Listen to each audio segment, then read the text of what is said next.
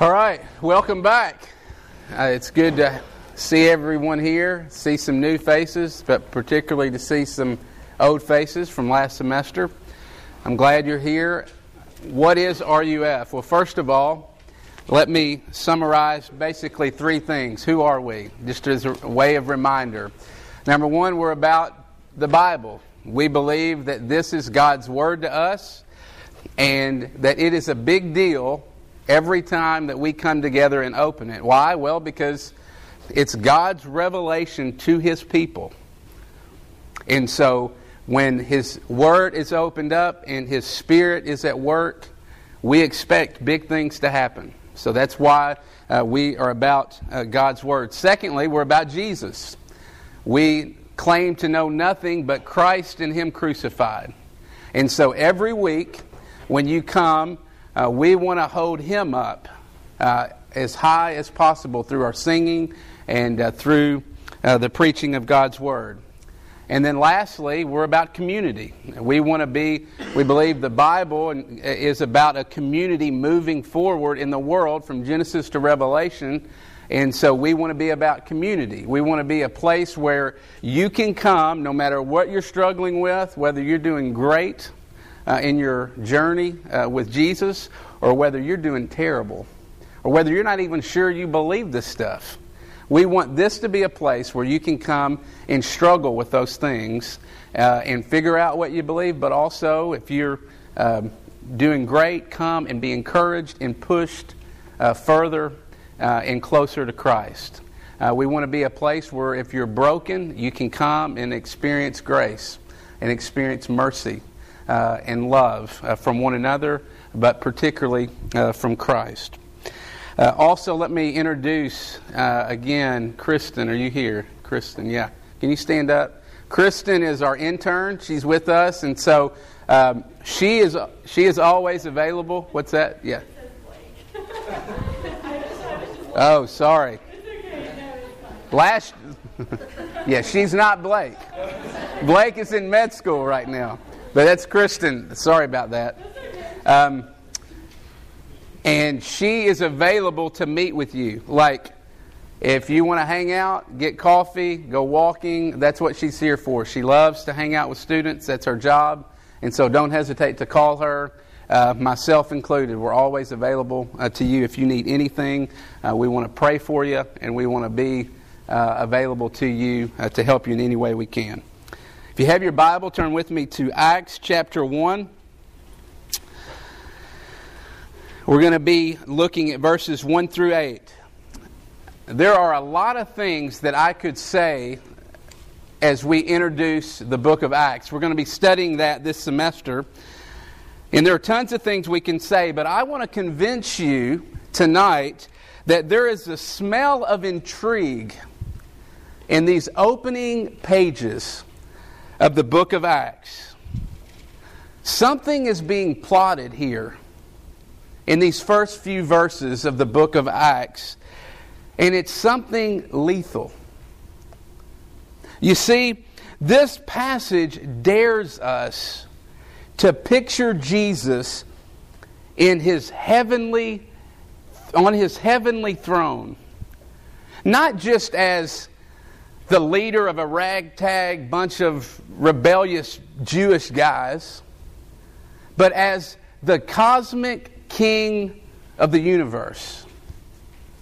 Something big is happening here. A dangerous movement is unfolding in the book of Acts. I think you'll see what I mean as we study that book, this, this book, this semester, but particularly as we look at these first few verses. So follow along with me as I read God's Word. Acts chapter 1, 1 through 8. In the first book, O Theophilus, I have dealt with all that Jesus began to do and teach until the day when he was taken up, after he had given commands through the Holy Spirit to the apostles whom he had chosen. To them he presented himself alive after his sufferings by many proofs, appearing to them during forty days and speaking about the kingdom of God.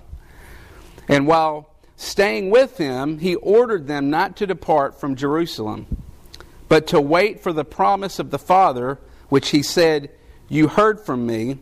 For John baptized with water, but you will be baptized with the Holy Spirit not many days from now. So when they had come together, they asked him, Lord, will you at this time restore the kingdom to Israel? He said to them, It is not for you to know the times or seasons that the Father has fixed by his own authority, but you will receive power when the Holy Spirit has come upon you and you will be my witnesses in Jerusalem and in all Judea and Samaria and to the ends of the earth. Let me pray. Father, Son, and Holy Spirit, we ask you um, to be with us. Why? Well, because unless you show up, uh, nothing's going to happen. And so, Holy Spirit, would you teach us? Would you move us tonight through this passage? Some of us have read this passage uh, so many times that it leads us uh, to a boring yawn. And so, would you help us to see this passage in a fresh way? Would you change us through it? In Jesus' name we pray. Amen. Myrtle Beach, South Carolina. It was a hot summer day. Perfect, not a cloud in the sky. The water, the ocean was perfect as well. In fact, it was a green flag day. And so that meant that you could have the run of the ocean. And so a father and his three girls decided to go for a swim and ride the waves. They were having the time of their life. And then the father was about waist deep, and he said he noticed something very strange start to happen. He said he noticed waves crashing on his right and waves crashing on his left, but nothing was happening where he was standing. He said it was the strangest thing, and he said then, in a matter of seconds, it was like something had grabbed him around the waist and pulled him a hundred yards straight out. He was caught in a riptide. And the force of that riptide was moving him out into the ocean. Thankfully, he was able to swim out of it and he survived. In the book of Acts, something similar is happening. Jesus has ascended to his throne in heaven, and the Holy Spirit is about to be poured out on God's people. And the Holy Spirit, throughout the whole book of Acts, but it starts right here is moving God's people out into the world by force to build the kingdom of God and take the gospel to the ends of the earth, starting in Jerusalem, Judea, Samaria, to the ends of the earth, pushing them out like a riptide. That was the task that the disciples had been given after Jesus had ascended, the Great Commission making disciples of all nations. And that is the task that you and I have been given as well if you are a believer in Jesus Christ tonight. And I don't know about you, but I'm sure the disciples, as their leader, Jesus, their king, was no longer with them, they were probably overwhelmed. How in the world are we ever going to do this? You might feel that way as well. We need encouragement. Luke knew that we needed encouragement. And so he points us and calls us to remember three things. If you have an outline, uh, you can follow along with me. But first of all, if we're ever going to uh, be successful in building the kingdom of God on earth, we've got to remember that Jesus is still at work. Look at verses 1 and 2. Luke sets the scene for this story in the book of Acts by pointing back and summing up the contents of his gospel, the Gospel of Luke. Same writer. Luke wrote the Gospel of Luke and the book of Acts. He says in verses 1 and 2 In the first book, Luke, Theophilus, and Theophilus, who's this dude, Theophilus? Well, we're not really sure.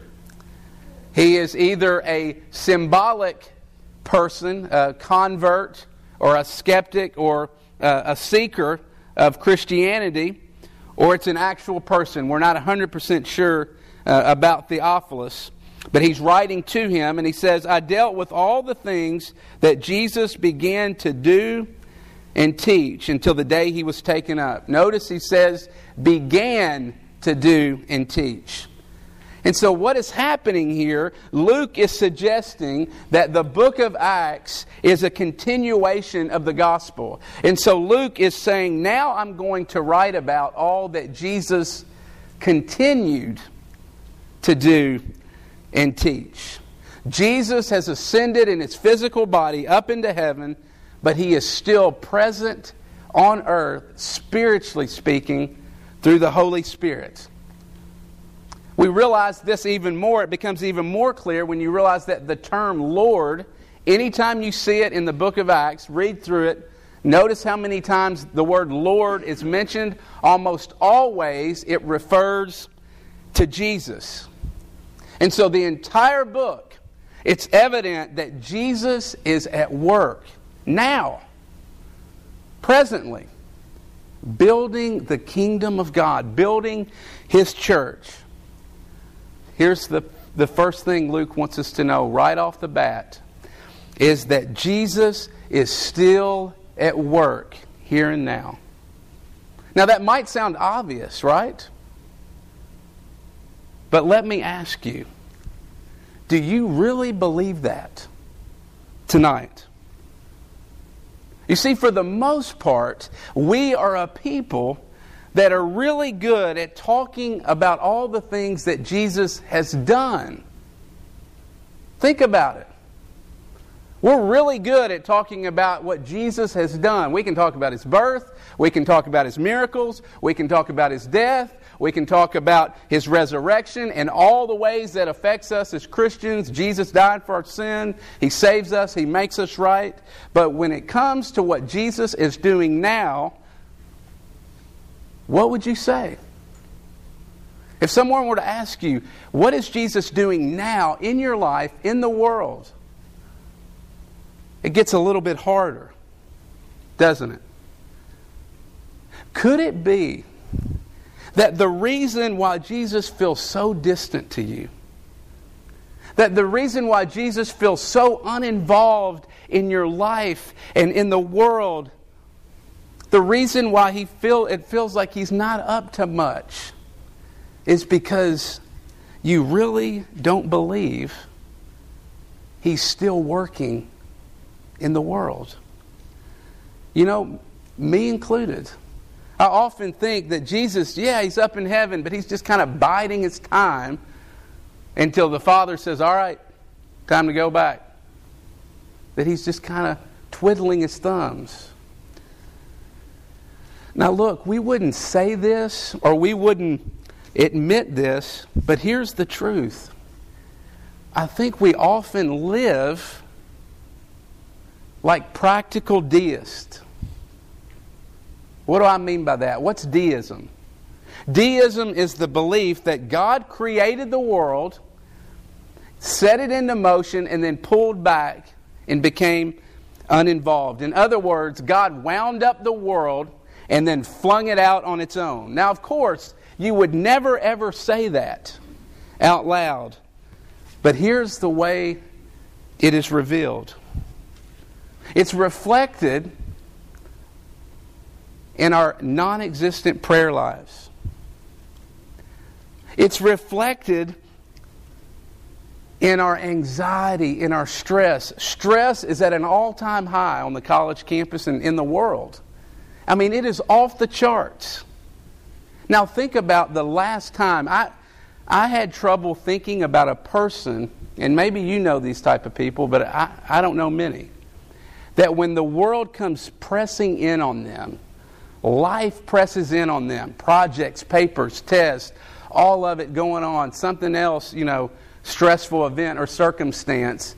I have failed to see many people in those circumstances really walk by faith, really trust God.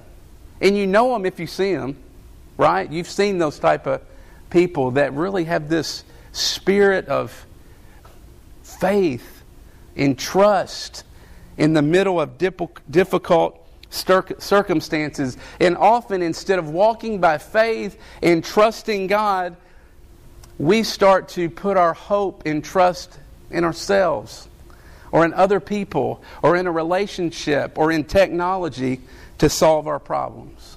All of these things are unspoken and they testify to our unspoken assumption that God's real work was in the past and that He's not up to much today. We often live, and me included, live as though Jesus wound up our lives and then flung us out on our own, and we're just trying to hold on and survive. And here's how it's revealed it's revealed when we make statements like this He'll never change. He's told me he's sorry a hundred times, but I know he'll never really change. Or that person, they'll never become a Christian. There's no way. Or, man, I've been struggling with this addiction forever. And I guess I just have to give up because it's just going to be, be here forever. There's really no hope that I'll ever change. Or it's revealed when we say things like this I better hurry up and find a date before I graduate because if I graduate with no prospects, then I'm going to be single for the rest of my life. And so I just got to go find somebody. That's funny, but you see what that reveals? That reveals a heart that really doesn't believe that Jesus is still at work, working out his plan in your life and in the world.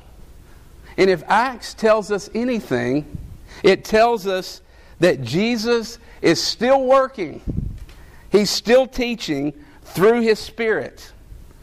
You ready for some good news? Jesus is not a distant king. Jesus is not an absent father. Jesus is a living shepherd that walks among his sheep and loves them and cares for them. There's hope. That means that you can have hope because Jesus is still at work. It's not over. He's not done with you. And that means that you can have hope of real change in your life. You can have hope that the person you never thought could become a Christian might actually know Jesus one day. Or you could have hope that God is going to provide you with a wonderful spouse, even if you're not dating anybody before you graduate college. Jesus is good, and He longs to be good to you. God is at work. And if we're ever going to accomplish this task of building the kingdom in the world and on this campus, we have to believe that. So, first, we got to remember that Jesus is still at work. Secondly, remember the goal. Look at verse 3. At the end of the verse 3, Jesus mentions the kingdom of God. We need to understand something about this phrase, the kingdom of God. What do we mean when we say the kingdom of God? It's taught all throughout the scriptures, from Genesis to Revelation, and particularly by Jesus in the Gospels. And the phrase refers to the rule and reign of God. Jesus came into the world to bring the perfect reign of God in heaven down to earth. What is happening right now in heaven? Worship, honor, praise is being brought to God the Father. Jesus came to bring the kingdom of God here so that the whole world would give honor and praise to God. Remember the Lord's Prayer? Thy kingdom come, thy will be done on earth as it is in heaven. Jesus came to the world and he died and he was resurrected, yes, to take away your shame, yes, to take away your guilt, yes, to give you eternal life, but he came for something even bigger. And that was to build the kingdom of God, to bring the kingdom here, to turn this planet into a place, a holy place, where it would be appropriate for God to come and dwell and rule with his people. A place to where there would be no more tears, no more pain, no more suffering, no more death. That's the goal. That's where we're headed. We don't live that way. That's good news. That gives me something to get up for in the morning. That's the vision. And here's the remarkable thing this will blow your mind. It blows my mind to even think about it as I was preparing. You know how Jesus has determined to make that happen in the world? Through you. Through human beings. He wants to bring the kingdom of God. So as we wait for Him to return, we are to pray. And we are to spread the kingdom of God in the world. How do we spread the kingdom of God? Look at verse 8. We spread God's glory by preaching the gospel to the nations, to all the world, so that everyone would bow the knee and confess that Jesus is Lord. That's why verse 8 says, You will be my witnesses to the ends of the earth. This is calling us to be ambassadors for Jesus. What's an ambassador? An ambassador is someone who represents someone else. Everything that they do and everything that they say intentionally represents a king or a leader who is not physically present. And it's not just a part time calling, it's not just 40 hours a week. Uh, an ambassador represents the king 24 7 wherever they are, wherever they are going. He stands he or she stands in the place of the king. Their character, their words, and their actions embody the king that they represent. This is what Jesus is calling us to in verse 8. We are called to be witnesses or ambassadors to King Jesus, who is ruling and reigning in heaven. And so, the first thing that we should be asking as Christians, if you're a Christian tonight, is how can I best represent Jesus in my relationship with my boyfriend or girlfriend? How can I best represent Jesus with my friends? How can I best represent Jesus on my hall, with my roommate, in the classroom, with my family? How can I best represent Jesus in my career? What is your calling in your relationships? To be an ambassador. What is your calling in your career? To be an ambassador. But here's the problem it's easier said than done, isn't it?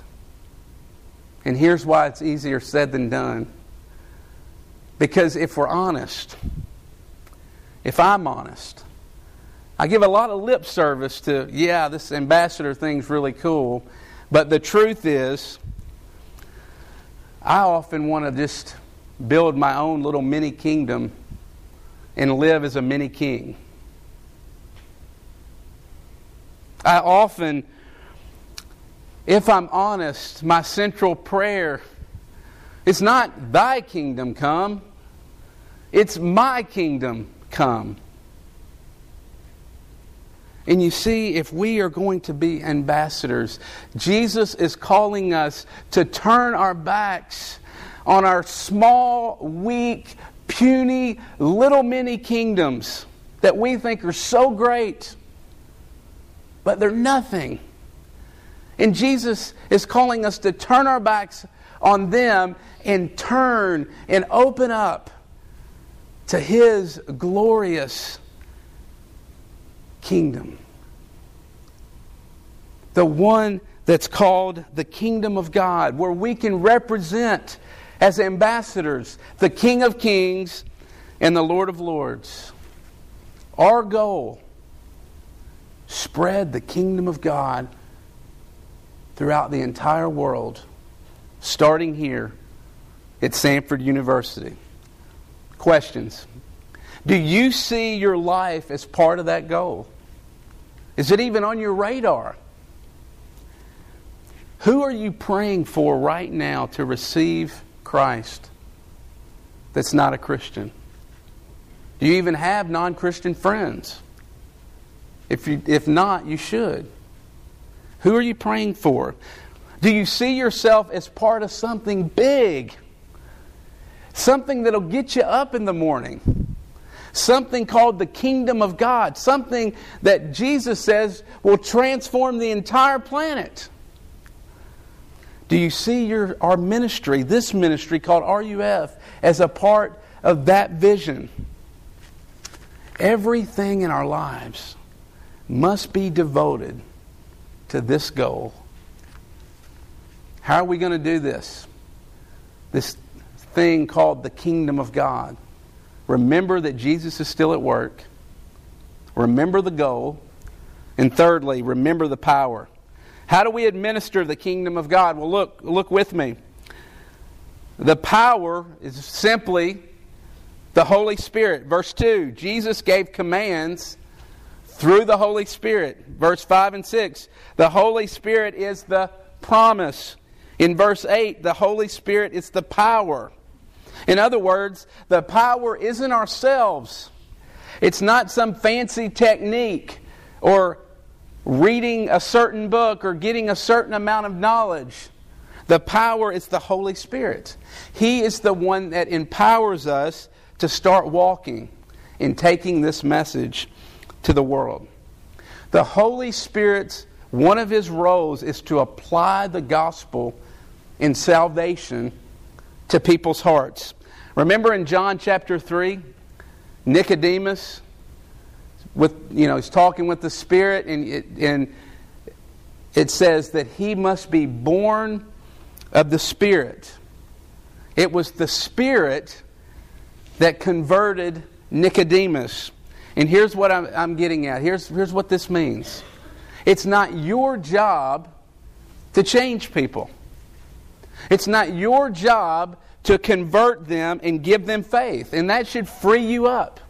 That should free you up as you move out with the gospel towards your friends.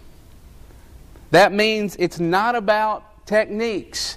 It's not about having a certain amount of knowledge. It's not about a canned presentation. But it's all about the Holy Spirit being at work in people's hearts. Now, I'm not saying that we don't need to be trained. Yes, we do. I'm not saying that we don't need to know things and how to share the gospel and the contents of the gospel.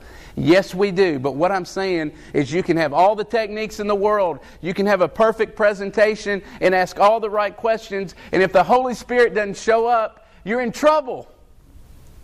Why? Because the Holy Spirit is the power. What does that mean for us? Here's what it means for us in this ministry.